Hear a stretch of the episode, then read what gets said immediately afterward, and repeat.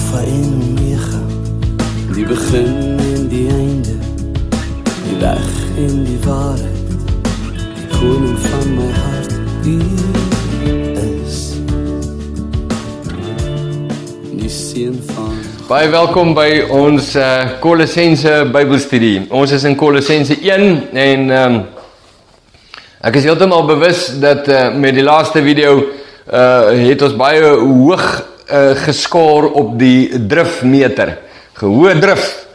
Ehm um, in die drif, in die drif het daar ook iets interessants plaasgevind. Ek het uh, gelees van vers 10, 'n uh, vers 11 geskiep en toe met vers 12 aangegaan vanweë my my drif in my ywer.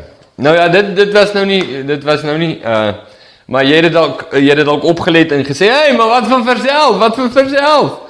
Uh so ons gaan nou aan met met vers 11 en uh, ons gaan bietjie kyk na na vers wel wel um ek gaan nou weer net lees vers 9 tot 14. Ek wil net die teks lees dat ons net weer die eenheid van gedagte kry en dan gaan ons net weer kyk na daardie um daardie deeltjies, daardie afsonderlike deeltjies.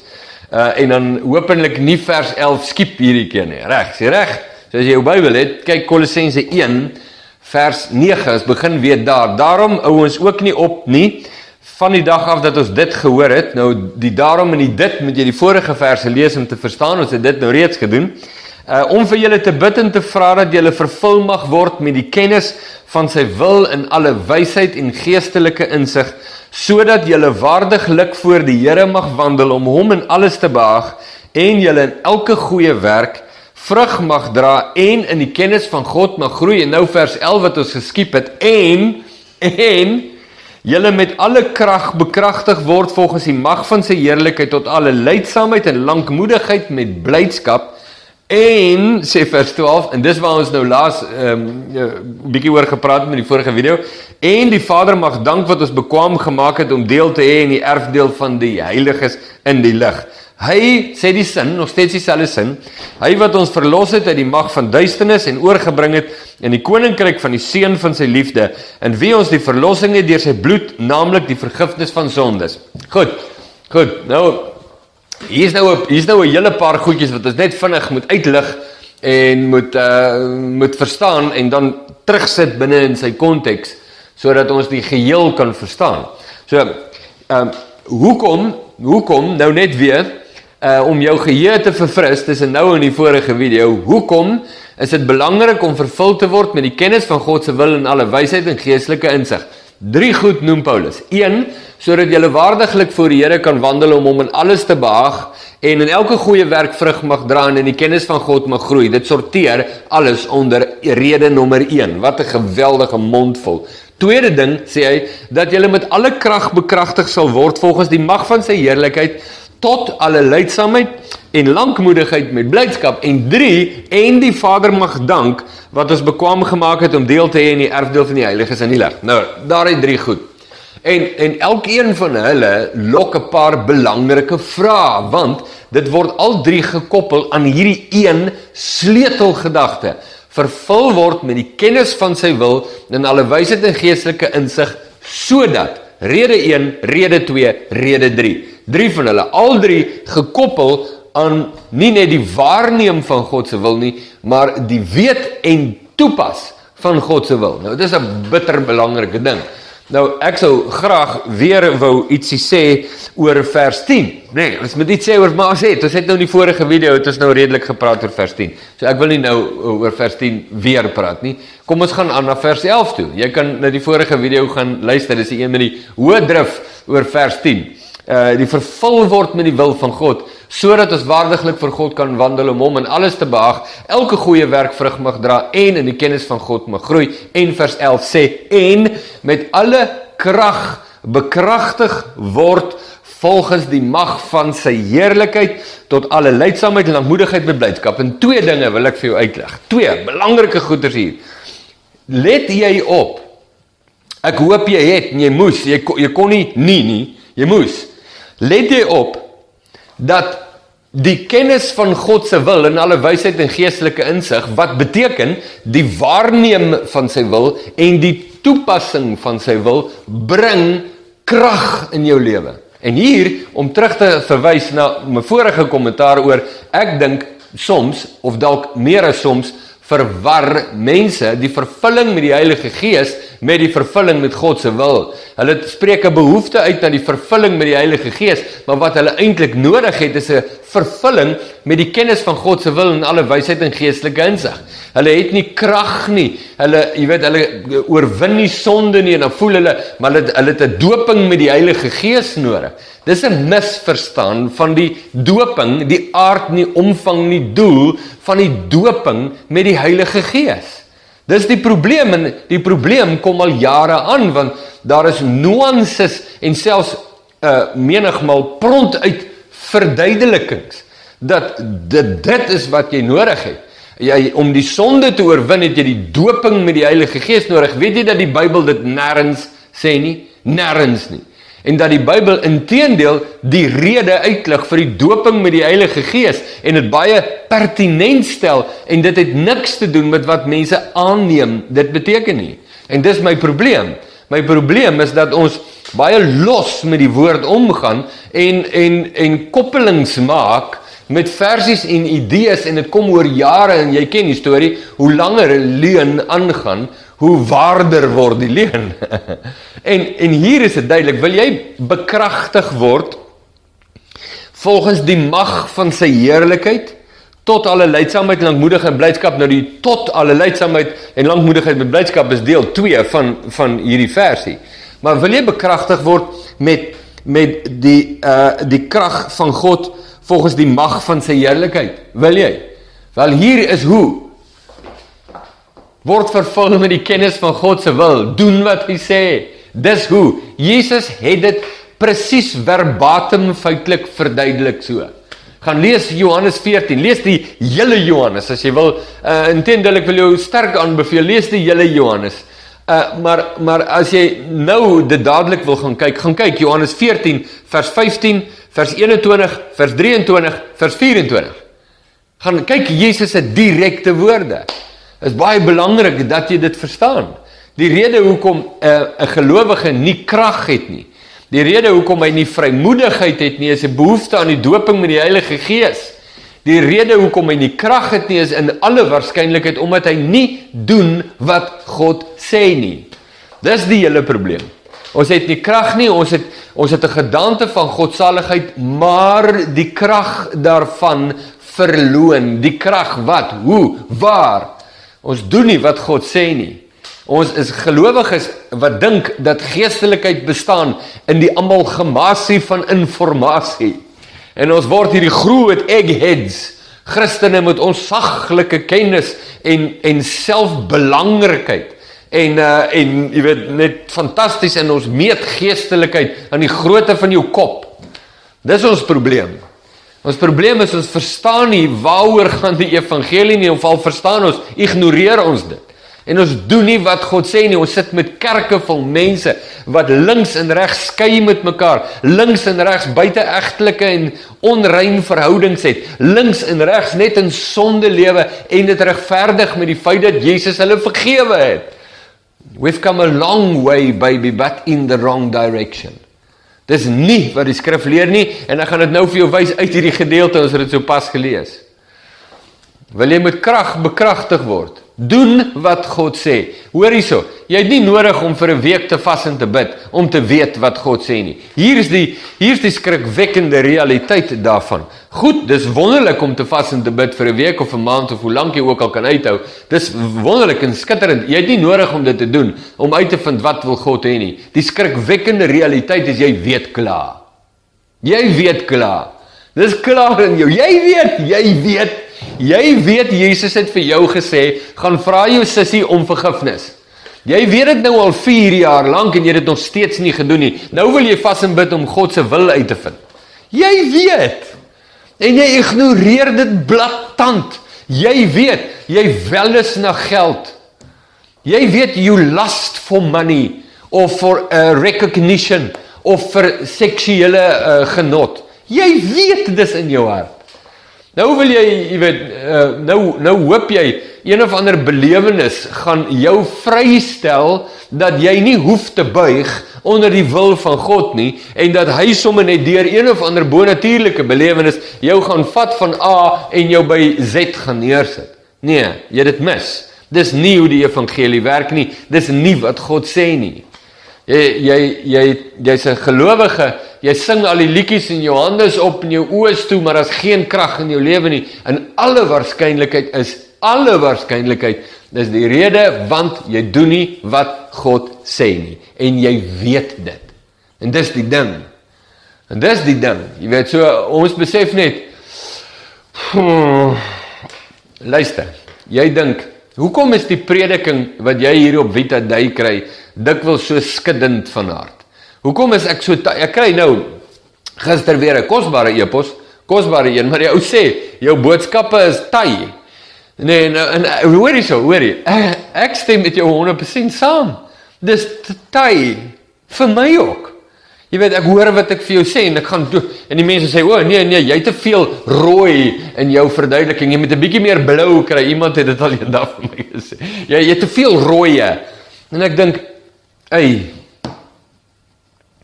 hoekom is die boodskappe so taai? Want God het nodig om jou en my te skud. Hoekom want as hy nie doen nie maak ons net wat ons wil dit is so Want bedrieglik is die hart van die mens bo alle dinge, joune ook. Nie net jou skoonma sinne nie, nie net jou man of jou vrou sinne nie, joune. Jou hart is bedrieglik. En God het nodig om met sy woorde uit te skud, jou complacency van jou te laat afval, sodat jy kan verstaan en besef met wie jy te doen. En daar iets in jou hart kan gebeur om voor hom te buig voor hom te buig en wil heeltyd van hom hê, hê nog or, nog 'n ervaring, nog 'n ondervinding, nog 'n voorsiening, nog 'n dit, nog 'n dat, doen hierdie bless my. Ja, ja, ja. En wat God van jou vra is buig. En jy weier om dit te doen. En uh, en dit is hoekom jou lewe net so bland is. Dis hoekom jou lewe so sonder effek is. En dis 'n belangrike woord om te hoor. Maar daar's dis nie al om te sê nie want daar's 'n tweede gedeelte aan vers 11 wat ons moet bysê. Paulus sê ek bid dat julle vervul sal word met die krag van sy wil en alle wysheid en geestelike insig sodat julle waardiglik voor God mag wandel. Dis vers 10. Vers 11 sê en met alle krag bekragtig word volgens die mag van sy heerlikheid. Weet jy waarvan praat ons hier? Ons praat van die mag van God se heerlikheid om krag te hê dat dat om te weet wat God wil hê en te doen wat God sê bring krag in jou lewe wat jy op 'n ander manier nie kan kry nie. Maar krag vir wat? Ha. En dis die ander helfte van vers 11 krag tot leidsaamheid en lankmoedigheid met blydskap krag my broer. Nie om jou soos superman te laat lyk nie. En almal vir jou hande klap. En jy en almal se goeie boekies is en almal jou eer en prys oor hoe wonderlik is jy nie. Of my suster krag om jou leidsaamheid te gee. Weet jy wat is leidsaamheid leidsaamheid is geduld in verdrukking. Geduld in verdrukking. Om geduldig te wees in verdrukking, het jy ek dit dit jy krag van God nodig. Dis 'n karaktereienskap. Geduld in verdrukking. Uh, as jy wil uh jy weet ek ek dink hier's een van die maniere uh hou 'n Christen dop. As jy wil as jy wil vasstel uh tot watter mate het hy of sy al gegroei in hulle geestelike lewe en uh tot watter mate is daar volwassenheid by hulle?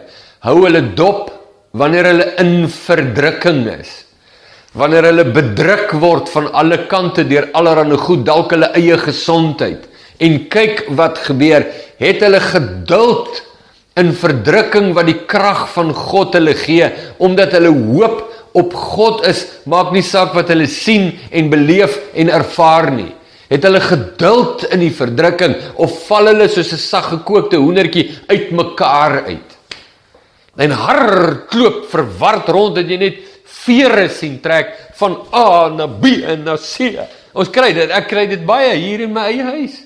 Mense kom my sien, ek het nou die dag iemand gehad uh, wat blaatant vertel van hoeveel van jy weet hoeveel beraders hulle nou al bygewoon het. Hulle hardloop van die een berader na die ander een totdat hulle iemand kry wat sê wat hulle wil hoor. En hulle verstaan nie, hulle val uit mekaar uit, hulle het geen inbors nie, hulle het geen fondasie nie, hulle het geen inhoud nie. Hoekom nie? Want hulle het nog nooit geleer om te doen wat God sê nie. En hulle het nie krag nie. Krag tot leidsaamheid, geduld in verdrukking. Om te weet dat wanneer dit selfs met my sleg gaan, al gaan ek tot niet is Christus my verlossing, hy's my heerlikheid, hy's my hoop, hy's my vreugde. Skryf Paulus in 2 Korintiërs 4: Daarom gee ons nie moed op nie, maar al vergaan ons uiterlike mens, nogtans word die innerlike mens dag na dag vernuwe en verduidelik hy verder. So 'n kragtige gedeelte vers uh 16 tot 19, 2 Korintiërs 4 is dit wil gaan naslaan. En jy dink maar hoe kom Paulus daar? Hoe kom hy daar? Hy, hy sê hoe kom hy daar? Hy kom daar deur te weet wat God wil en dit te doen en nie net sporadies nie, nie net wanneer hy in moeilikheid is en wanneer daar 'n krisis hom losslaan nie, maar deurlopend deur sy lewe oefen hy homself. Hy sê, ek kastei my liggaam en ek maak dit diensbaar dat ek terwyl ek vir ander preek nie self verwerplik mag wees nie. Ek kastei, dis 'n deurlopende oefening. Ek oefen. Ek het my oë, ek is 'n atleet wat oefen. Ek oefen om deel te wees aan die aan die wedloop en ek ek versaak al die ander goed wat nie deel is van die wedloop en die prys nie. Ek versaak dit en Paulus gebruik dit as 'n as 'n analogie, as 'n voorbeeld, 'n soldaat, 'n atleet. Hy dis wat jy doen. En en dit bring in jou die karakter van God en die teenwoordigheid van karakter is die getuienis dat daar gehoorsaamheid in jou lewe is. Sonder gehoorsaamheid kan karakter nie vorm nie. Maar ons soek nie dit nie. Ons soek nie die proses nie. Ons soek nie, jy weet, die tyd nie, die moeite, die buig, die die selfverloning nie. Nee, nee, nee, nee, nee, nie vir ons nie. Nie vir ons in die postmoderne era wat gewoond is aan kits alles nie. Ons wil dit kits ontvang. Dit moet kom deur 'n belewenis. Soek heeltyd hol van een plek na die ander plek sodat ons die belewenis kan kry wat ons so dringend nodig het. Sodat dit net so kan plaas in boef. Die een oomblik is ek sonder karakter en die volgende oomblik is ek 'n he-man. Nou is. Dis nie hoe dit werk nie. Eh die meeste mense moet dit leer met geweldige ontberinge waar hulle gestroop word tot op die kaal been van hulle self voordat hulle bereid is om te erken Here Jesus ek is pateties. Ek is ongehoorsaam ek is kragteloos. Ek is sonder karakter. Ek is onvolwasse. Ek het nie inbors nie. Ek het nie inhoud nie. Ek het 'n kop vol kennis net so 'n babbelkop. Maar niks hier in my hart nie. Hoe belangrik is dit nie? En dan sê hy saam met leidsaamheid noem hy lankmoedigheid. Weet jy wat is lankmoedigheid? Maklik. Dis om moedig te wees vir 'n lang tydperk. en, en hoeveel gelowiges, jy skud net 'n bietjie aan hulle hok en hulle het alle moed verloor. Nee, die ekonomie stort in duie en oorlog breek uit en wat ook al gebeur en hulle is gestroop van moed. Ja, dis nie 'n probleem wat begin het toe die ekonomie in duie stort nie. Dis nie 'n probleem wat begin het toe die oorlog uitbreek nie. Dis 'n probleem wat begin het vandat hulle by Jesus uitgekom het. Hulle nog nooit geleer om te doen wat God sê nie. Nog nooit geleer om hulle wil onderhewig te plaas aan die wil van God nie. Hulle doen nog steeds hulle eie hier op die hier op die oppervlakte sê hulle al die regte dinge en doen al die regte goed, maar hier onder die agendas hier onder uh, is hulle eie wil nog steeds gestand en jaag hulle na wat hulle wil najag. En en dan kom die krisis en dan staan hulle openbaar vir almal om te sien Hulle kan nie geduldig wees in verdrukking nie. Hulle kan nie moedig bly vir lank nie. Hulle val uit mekaar uit. Hoekom? Want Jesus is nie hulle fondasie nie. Hoe weet ek dit? Hulle is dan wedergebore en het 'n getuienis van hulle is vervul met die Heilige Gees en toe praat hulle in tale en dryf duiwels uit. Ja, presies.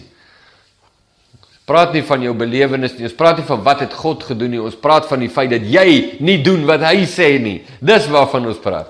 En dat dit wys in jou lewe. Dit wys in jou lewe. Daarom skryf Paulus vir die Korintiërs en sê vir hulle kon nie met julle praat soos volwasse mense nie. Hoor wat hy sê, ek wil dit vir jou lees. Jy ken dit dalk baie goed. Die probleem is ons ken dit nie goed genoeg nie. Dis die hele probleem. Sodat ons nie ons harte kan voortdurend konfronteer in die teenwoordigheid van God nie. En ek broeders, kon nie met julle spreek soos met geestelike mense nie, maar soos met vleeslike, soos met klein kinders in Christus. Ek het julle met melk gevoed, nie met vaste spys nie, want julle was nog nie daartoe in staat nie. En hoe word jy in staat van melk na vaste spys? Doping met die Heilige Gees. Nee my broer, nie dit nie. Deur te doen wat God sê. Gaan lees Hebreërs 5. Uh om een skrif te noem as hordes insluit in Kolossense 1. Julle eet melk en melk en melk en melk en julle kan nie die vaste spyse hanteer nie want julle het nog nie ontwikkel om dit te hanteer nie. Die manier hoe jy ontwikkel is om te doen wat God sê en jy weier om dit te doen. Maar jy bly 'n blinkste fans hierbo. Jy bly 'n blinkste fans, jy maak al die regte geluide en jy het al die regte uitdrukkings en jy's oral te sien op die regte plekke, maar jy doen nie wat God sê nie. Dis die belangrike ding uh, uh omdat skryf Paulus in 1 Korintiërs 3 uh julle is nie in staat nie. Hy sê julle kan julle voed met vaste spyse maar melk want julle is nie daartoe in staat nie. Julle is nou nog nie daartoe in staat nie. Dan sê hy hoekom? Omdat julle nog vleeslik is. Want aangesien daar onder julle jaloersheid en twis en tweedrag is is julle nie vleeslik nie en wandel julle nie na die vlees nie. Dis die hele probleem en Paulus in die eh, die absolute betoning van liefde wat jy kan betoon aan gelowiges bid vir hierdie kolossense. Dat hulle vervul sal word met die kennis van sy wil en doen wat hy sê sodat hulle bekragtig kan word met die krag van God volgens die mag van sy heerlikheid tot alle lydsaamheid en lankmoedigheid met blydskap Ek herhaal, verbly julle in die Here, skryf hy. Dit is die wil van God in Christus Jesus. Vrylik aangehaal uit Filippense 4 en 1 Tessalonisense 5. Dis die belangrike saak hier. En dit ontbreek in jou lewe. My vriend, hoor hier. Hoor hier. Die verduideliking of my drif nou positief op jou inwerk of negatief is vir is vir 'n oomblik tersyde. Maak nie saak nie. Jy moet hoor wat die woord van God sê. Jy kan dit nie bekostig om God te ignoreer in hierdie saak nie. Jy kan dit nie bekostig om net tralala met jou kristendom aan te gaan soos wat jy dalk nou doen nie. En jy bly vleeslik vir 10, 20, 30, 40 jaar. Omdat jy nie doen wat God sê nie. En miskien maak jy aanspraak op vergifnis. Wel ek het 'n verrassing vir jou. In ons volgende video is daar iets baie belangrik wat jy moet hoor wat vergifnis nie is nie. Ja, dis 'n riller. Kolossense 1. Wat ons gelees, ons het geëindig tot by ehm um, vers 12. En elke knie sal buig, elke mond getuig, dat